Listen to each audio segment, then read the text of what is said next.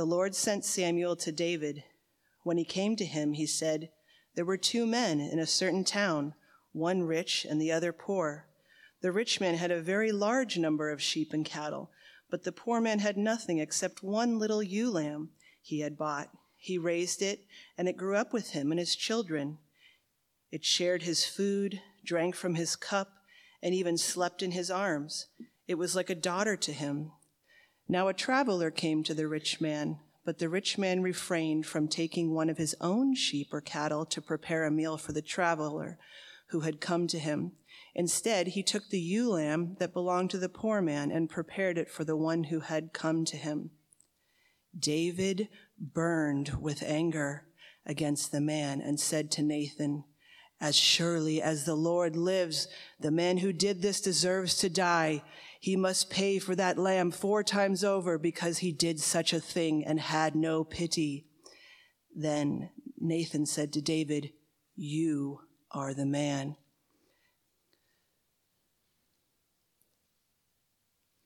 For the director of music, a psalm of David, when the prophet Nathan came to him after David had committed adultery with Bathsheba. "Oh, have mercy on me, O God, according to your unfailing love, according to your great compassion, blot out my transgressions, wash away all my iniquity, and cleanse me from my sin. For I know my transgressions, and my sin is always before me. Against you, you only have I sinned, and done what is evil in your sight, so that you are proved right when you speak and justified when you judge. Surely I was sinful at birth, sinful from the time my mother conceived me. Surely you desire truth in the inner parts. You teach me wisdom in the innermost place. Cleanse me with hyssop, and I will be clean. Wash me, and I will be whiter than snow. Let me hear joy and gladness. Let the bones you have crushed rejoice. Hide your face from my sins and blot out all my iniquity. Create in me a pure heart, O God, and renew a steadfast spirit within me. Do not cast me out from your presence or take your Holy Spirit from me. Restore me to the joy of your salvation and grant me a willing spirit to sustain me. Then I will teach transgressors your ways, and sinners will turn back to you. Save me from blood guilt, O God, the God who saves me, and my tongue will sing of your righteousness. O Lord, open my lips, and my mouth will declare your praise. You do not delight in sacrifice, or I would bring it. You do not take pleasure in burnt offerings. The sacrifices of God are a broken spirit, a broken and contrite heart. O God, you will not despise. In your good pleasure, make Zion prosper. Build up the walls of Jerusalem. Then there will be righteous sacrifices, whole burnt offerings to delight you. Then bulls will be offered at your altar." Social media, most of us are in, aren't we? It's an amazing tool, but the truth is, as we would all know, it's got its dark sides too. People nowadays hide behind their screens and say mean things to other people. We have seen presidents do it, we have seen priests do it, and we've seen prisoners do it. So in parliament, in the parishes, and even in the prisons, people are texting, busily tweeting mean things to other people. Now the comments I'm interested in today are judgments, the judgments people pass on other people on social media or anywhere else. Isn't it amazing how people judge other people? Even the queen, people can, say mean and bad things in judgment. Why did she do this and that and that and that? And it keeps going on and on. And people are ready to dig out other people's pasts so they can point accusing fingers at them. The funny thing is, we all have guilt. We're all guilty in one way or another. We've all done some wrongs. And as the saying goes, when you're pointing a finger at someone, remember you've got 3 fingers pointing back at you. Now, just imagine this. If all you've ever done had been projected live, online, for everyone to see, would you ever point an accusing finger at someone? I doubt not. Probably not. No one. Well, I wouldn't, because I know my secret sins. Now, instead of pointing accusing fingers at others, what the Bible encourages us to do is actually to reflect on ourselves and, most importantly, to repent. To repent. Now, if there is anything the passages Julie read to us is saying, if it's screaming for anything, what the passages are screaming out, reflect on your own sins and repent. That's what this passage is screaming at us for. So within the past few months, we have been looking at the book of Samuel. We've been doing a series on Samuel. It's been going on for quite a while, and it's been such a blessing. And we've seen how God's people, Israel, rejected God as their king. They weren't interested in God being their king anymore. They've seen other nations with kings, so they wanted a king. So God gave them a king, Saul. Now Saul comes to the throne, and very quickly it becomes apparent that Saul is no perfect person at all. He has big flaws. His biggest fall came when he was reprimanded, he was rebuked for disobedience, and bluntly, he just carried on. He didn't repent. He didn't turn from his ways. He kept going on. Now, Saul got out of the story, and then we had another king, David. David comes on the scene through very unlikely events, ascends the throne, and for the first time, everyone thinks, oh, wow, we have a great king. You know, we have someone who is going to lead us into a great future where God wants us to be.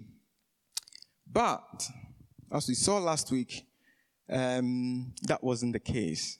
Even though David had everything going for him, he loved God, he feared God, the people loved him, he had great riches. Almost everything was going for him. That's like at the pinnacle of success. But then something happens, and David also false. So last week we saw David's heart was not pure as we would expect, and he wasn't the perfect king. He neglected his duty, coveted somebody's wife, committed adultery, committed murder, and he was actually trying to hide everything as well.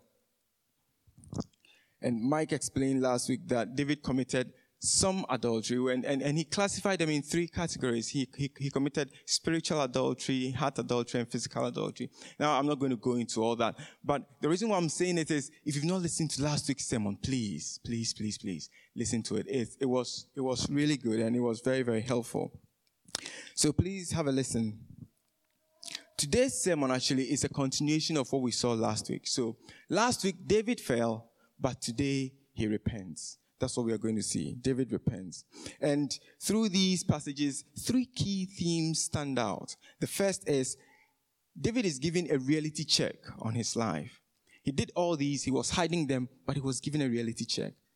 Once he had the reality check, he then decides to repent. So he repents. And then eventually, he had to pay for his sins. Well, he didn't do some of it, but then there was remission. So we have reality check, repentance, and remission. That's what we'll be looking at. So let's start with the first one, reality check. Please turn with me to the first passage, 2 Samuel 12, 1-7. God sends the prophet Nathan to David with a message. So Nathan goes to David. Now, David as a king, he would usually administer justice. So people would come with him with cases, and he would decide, well, you are right, you are wrong, and so on and so forth. So Nathan, in his wisdom, comes with such a case to David. There are two men living in a town. One is very rich, and the other is poor. The rich man had many flocks and herds, and the poor man had just one. One ewe lamb he loved and nourished so much. Actually, he even treated the ewe lamb like his daughter. The rich man had a guest, and instead of preparing one of his many sheep, he goes in for the poor man. He says, you know what, I'm having this. Takes it, prepares it for his guest. Before Nathan could go any further, David erupts with an outburst. His anger goes through the roof, and his mouth opens to utter these words. Look at verse 5 and 6. As surely as the Lord lives, that means without fail. Well, in Jesus' terms, verily, verily, I say to you, the man who did this must die. He must pay for that lamb four times over because he did such a thing and had no pity. David was so angry, he got careless with his words, I believe. Now, what did the man do? I mean, the rich man in the story, what did he do to warrant death? He stole one sheep. Why should he die for one sheep? You see, the thing is, according to the law in Exodus 22, if any man did something like the rich man did, what the person would do is to pay four times over. That was it. Simple. Not death. Why death? Anyway, David was too harsh with his judgment, and this was an unjust judgment for the man.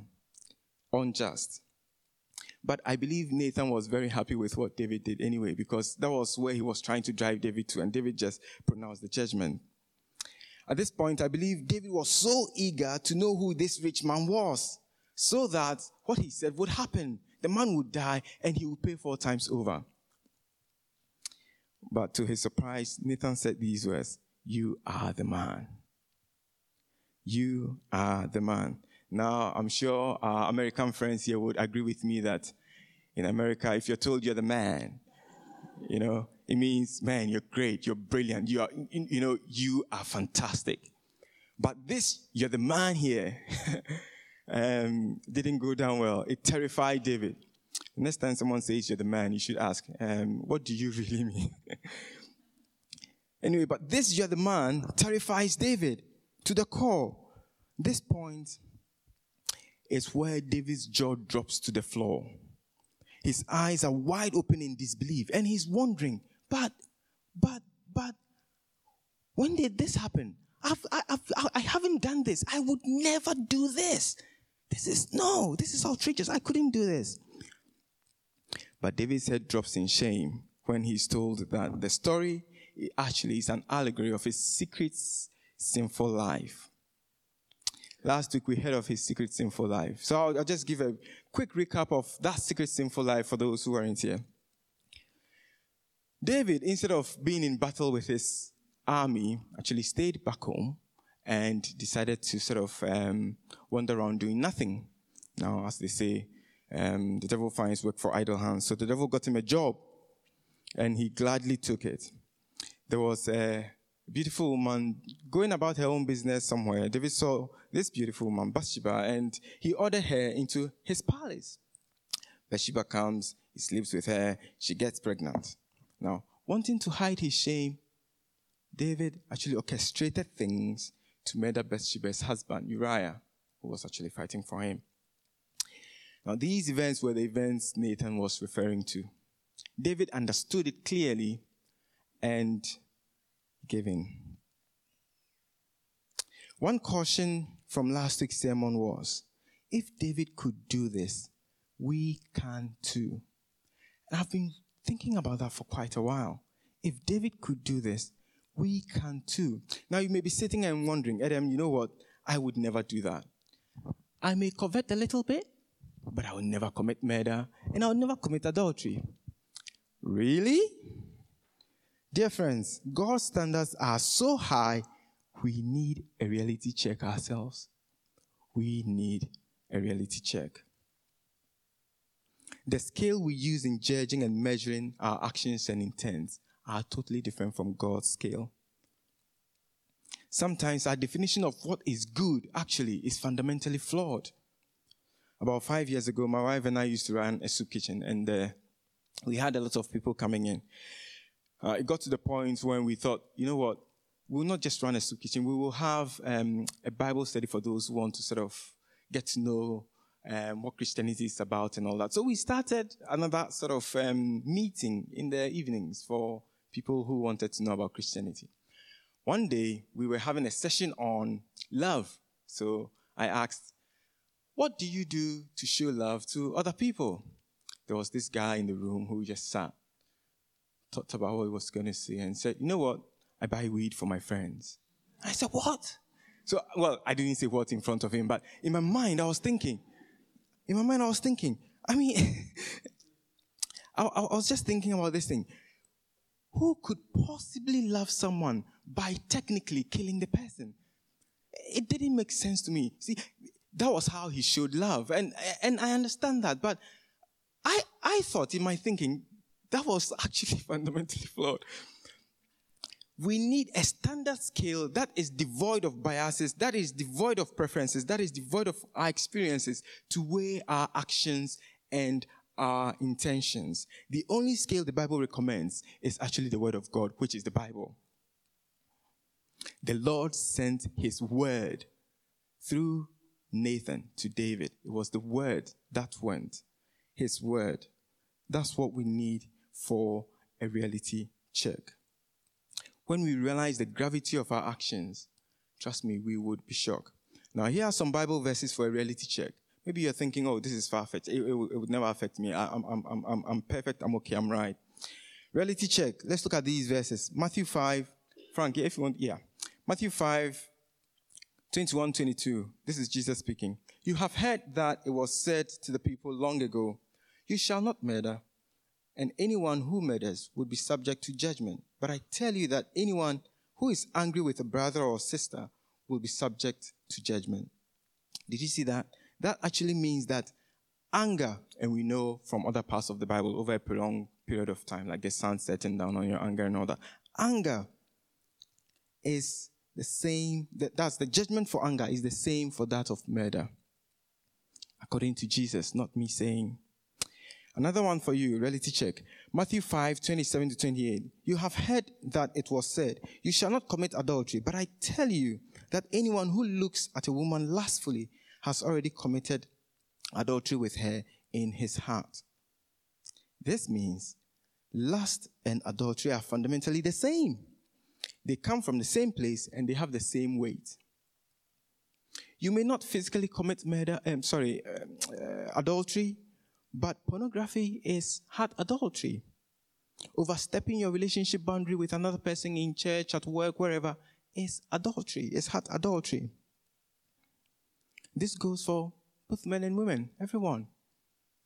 So God's skills are quite sensitive and they may not be what we are used to.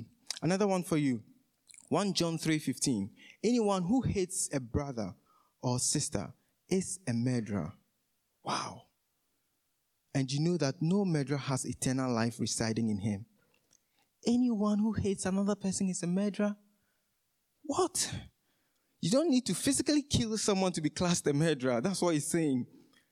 The sin of hatred weighs the same as murder. Goodness. If God is confronting you on a particular sin, it could be anything.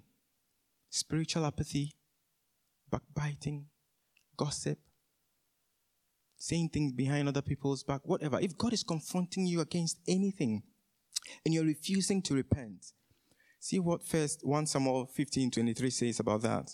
Rebellion is a sin of witchcraft, and stubbornness is an iniquity and idolatry. So being stubborn to God in one way or another is even weighty, far weightier than you think. That has got weight. These are harsh words from the Bible, and to be frank, we don't want to hear these things. These are not things we want to hear. The truth is, you can hide your sin from everyone in the world, but you can't hide it from the Lord. He sees it. He knows it. If you have any secret sin, my friend, you're the man. You're the woman. You are the man. You are the woman. Knowing that we are broken and imperfect has a way of humbling us, doesn't it? It breaks you. A reality check reveals our weaknesses, and we respond in one way or another. Either we accept it like David, or we reject it like Saul. David chooses to accept it and to repent. He actually repented. So this leads us to our second point, repentance. Now, I don't think repentance is a word most people are familiar with, because, trust me, I give you 5 minutes. Go to Andale or any shopping center. 5 minutes, you're standing, people will just bump into you, say sorry, and walk away. I mean, if you're lucky, they might look you in the face while they're saying sorry. If you're not lucky, that's it.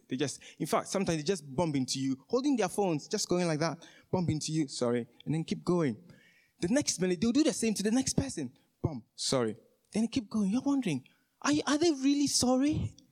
No, do they mean what they say? But that's the thing. Saying sorry means nothing to lots of people. People don't really understand what repentance is. They've not repented of what of. They didn't mean those words. But today we get to know what true repentance is in David's story. We get to understand what it means, and we get to know what it involves.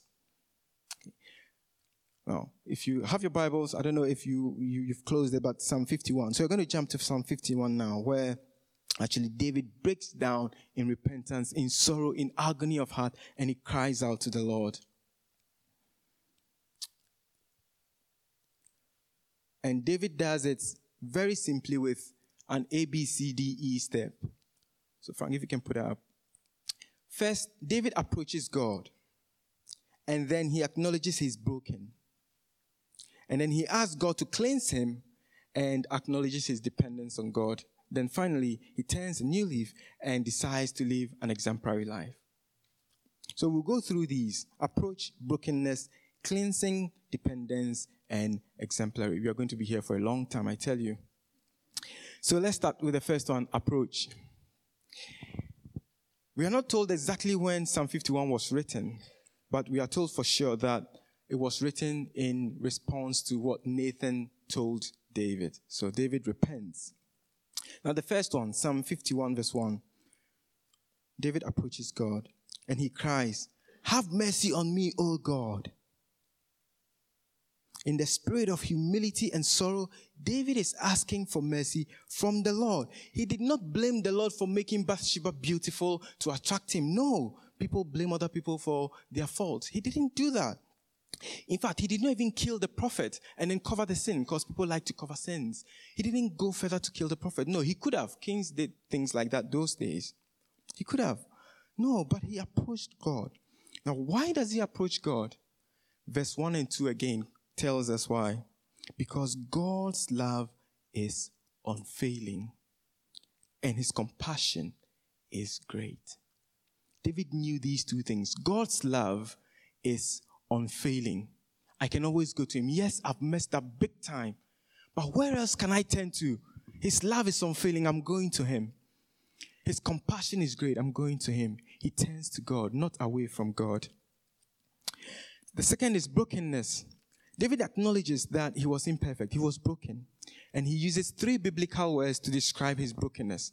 Now look again to verse 1 and 2. Blot out my transgressions. Wash away all my iniquity and cleanse me from my sin. Transgressions, iniquity, sin.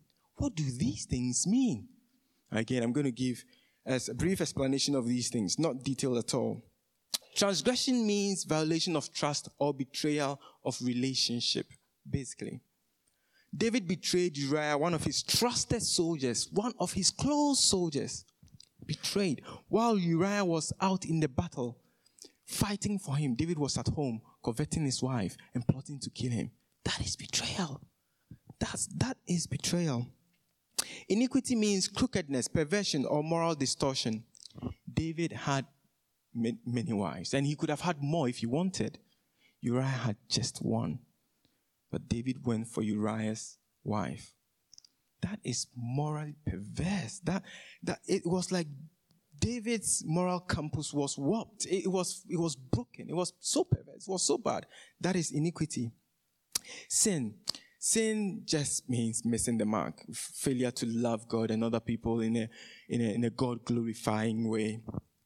And it starts actually from birth. So if you see verse 5, it says, "Surely I was sinful at birth, sinful from the time my mother conceived me." So David acknowledged his brokenness. He had trespassed, he had sinned, and he had committed iniquity. Brokenness. Now let's go to the third, cleansing. As I mentioned earlier, we used to run a soup kitchen a few years ago. So I'll give you another story from the soup kitchen. One evening, while we were doing this same sort of evening Bible study or Christianity Explores kind of thing, we had this guy sitting among the participants. And actually, the guy looked really scary. He was one guy who, I mean, you know, there are these people, you see them and you are scared. That sort of thing. That was the way the guy just was. He was very quiet, but he was scary. And he had a small mark under his eye. And I was told it means you've killed someone. So that even made it scarier. And then we were talking about the Bible, but we're telling this guy as well, you know, about Christianity, you know, need to become a Christian and all that and all that. And we're trying to get him to become a Christian, how silly our method was. But it was crude. But this guy wouldn't budge. So he goes home. The next week he comes, and he comes back with an amazing story. He said one evening he was in the shower, and he felt God telling him, God was cleansing him or cleaning him and washing away his sins. Because, you know, he had prayed and repented, I believe, and things like that. And I thought, goodness me, something we tried to work out, it didn't work. But in a shower, what a wonderful place to feel God cleaning you or giving you a good clean. In his shower, he felt God cleaning and cleansing him. And I tell you what, since that time, he's one of the very few people who came for that soup kitchen, who is still in the faith. And we still hear of him being in the faith and going to church and doing things like that. So I believe it was actually genuine. Cleaning. Cleansing. David called God to cleanse him and to wash him and to wash away his sins or the things he had done. There is nothing worse than being stuck in your sins, in the filth of sin, and carrying the guilt as well. David knew that God was able to cleanse him. So he cried out in verse 7, "Cleanse me with hyssop, and I shall be clean. Wash me, and I shall be whiter than snow." Now in the book of Exodus, Leviticus, and Numbers, hyssop was a plant that was ceremonially used in cleansing people. So what they would usually do is they would dip it in blood and sprinkle it over the unclean person, and the person was deemed clean. So it was sort of a medium by which the blood of a sacrifice was transferred onto a sinner to make the person clean. David was calling, "Cleanse me from my debt, from the sinful heart I have." Then D, dependence. Cleansing was not sufficient for living a new life, and it isn't. So David needed help to live a new life, so he asked for it.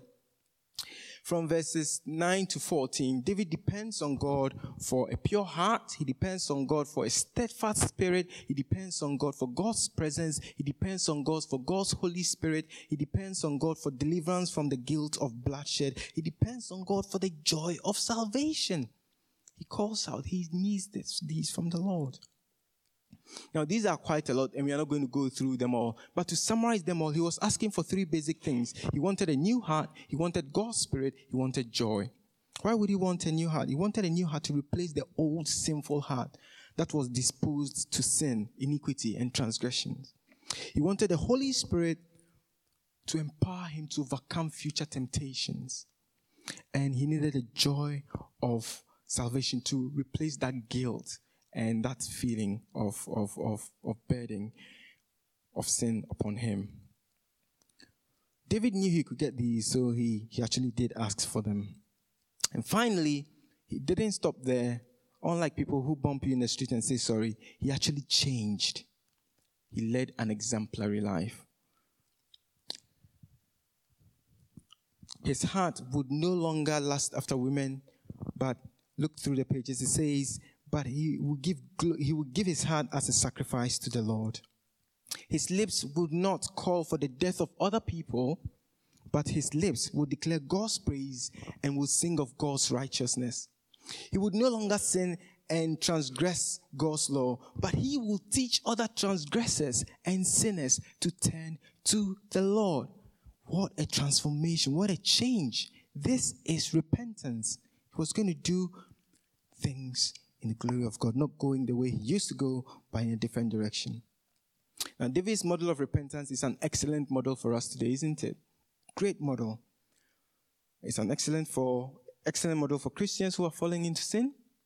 And it's an excellent model also for non-Christians whose sins have not been cleansed. So let's apply these A, B, C, D, E steps to ourselves. When we fall into sin, secret sin or open sin, we need to A, we need to approach God.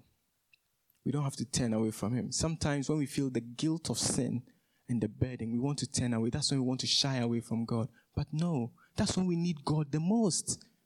That is when we need God the most. We have to approach him. He is arms open wide, waiting for us to come to him. Approach God. We have to acknowledge that God is good. His love is unfailing. His compassion is great. God is not there to get us when we fall. He is there to catch us when we fall. He's not there to count our sins. He's there to cleanse them when we call upon him. We have to approach him. B, we need to acknowledge that we are broken. Very important. We have to humble ourselves and admit humans are fundamentally broken and flawed. We are sinful from birth, as David says, and we need God's help. So we have to confess our sins to him. We have to acknowledge our brokenness and confess all our sins. C, cleanse. We need cleansing. Dear friends, what on earth has the power to cleanse us from the filth of sin? No chemical or material can purge us from our trespasses and our iniquities. We need God to cleanse us. When we call on him, he will purge us. D, dependence. We need to depend on God to overcome future sins. We need to depend on God for a new heart to live new. We need to depend on God for his Holy Spirit to enable us to do what God wants us to do. And we need God to grant us that joy of salvation, that joy of knowing that we have no sin. And then finally, E, we need to live an exemplary life. Repentance is incomplete without a changed life. We need to change the way we live so that the new lives we live will bring transgressors and sinners to God.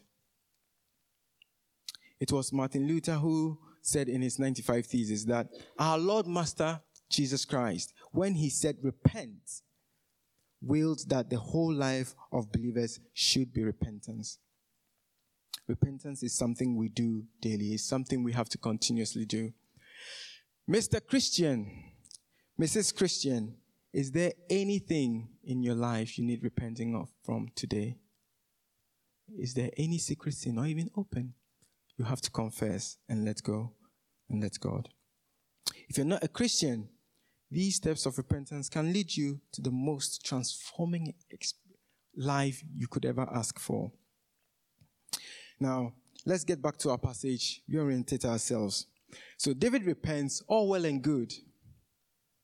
Now, was that the end of the story? No, not at all. Actually, one thing has ended, his repentance has ended, but the consequences are yet to come. They are on the way. So let's go to the last one, remission.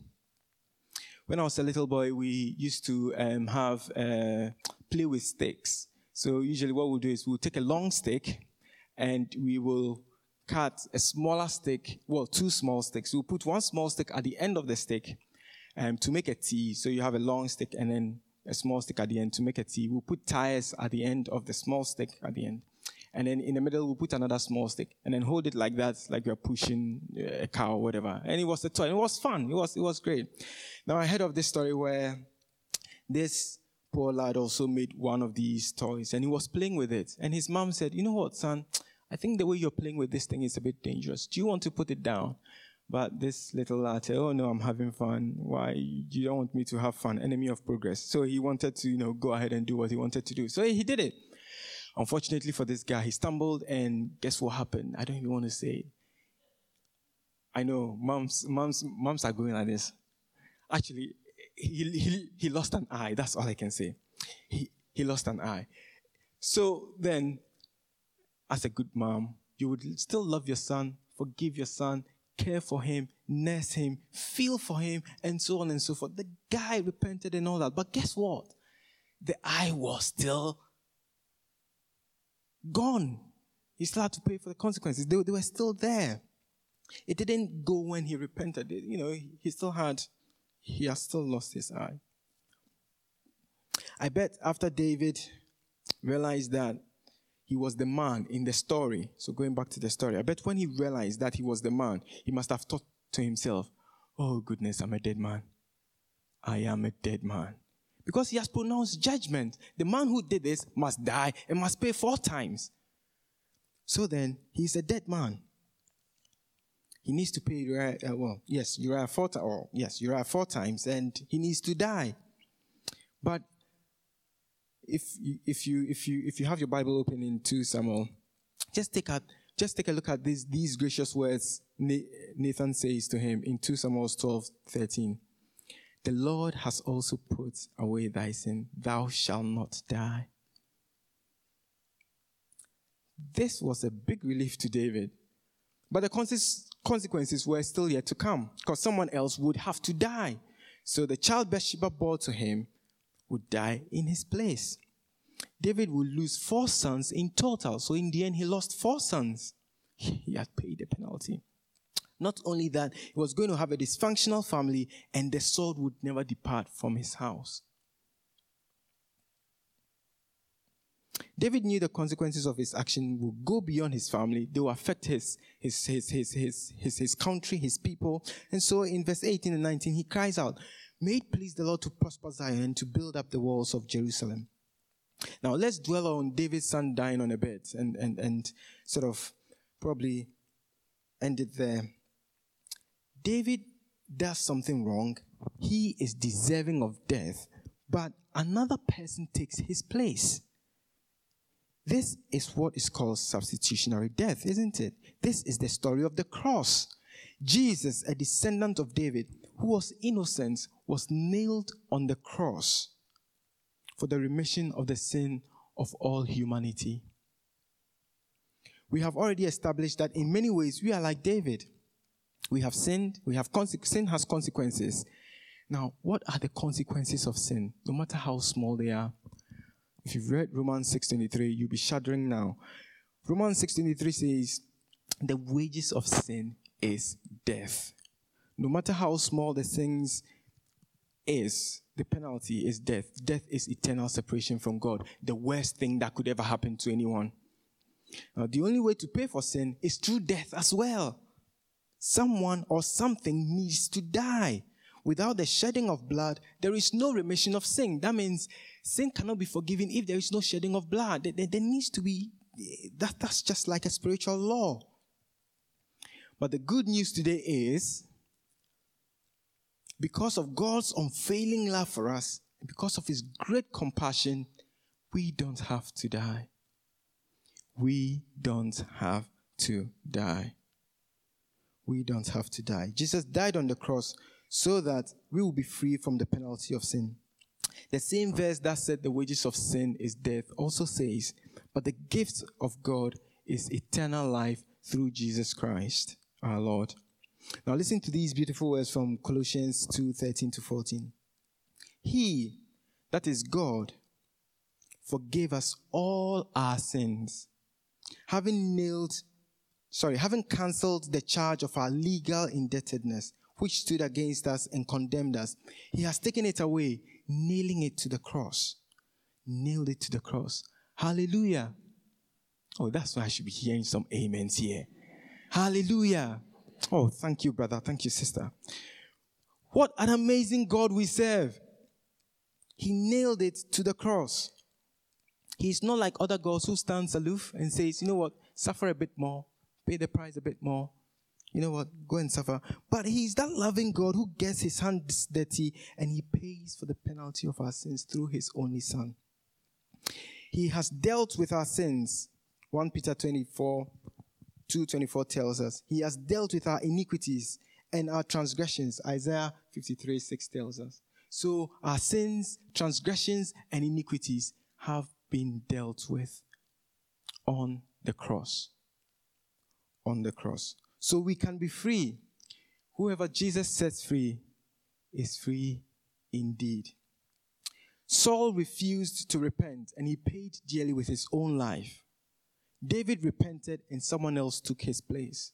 Dear friends, if we refuse to repent, we would have to pay with our own dear lives. But if we turn to God and repent, we would benefit from what Jesus did on the cross.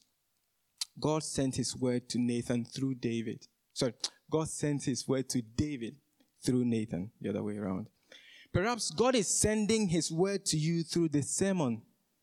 Perhaps God is sending his word to you through the sermon you heard last week.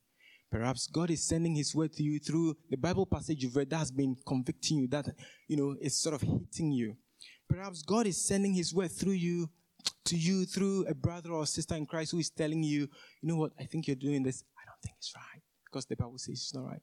Perhaps God is sending his word through you, to you, through a child. I don't know how God is speaking to you, but if he is, then we need to repent. What would your response be? I hope it is repentance. If you want to repent, don't forget. Approach God. Don't turn away from him. Acknowledge that you're broken. Confess your sins. Ask him to cleanse you with the precious blood of Jesus. And acknowledge your dependence on the Holy Spirit. Finally, turn a new leaf and live an exemplary life. If you're here and you're struggling with a secret sin, you need to talk to someone about it. And you need to repent. The Bible encourages us to confess one to another and to repent.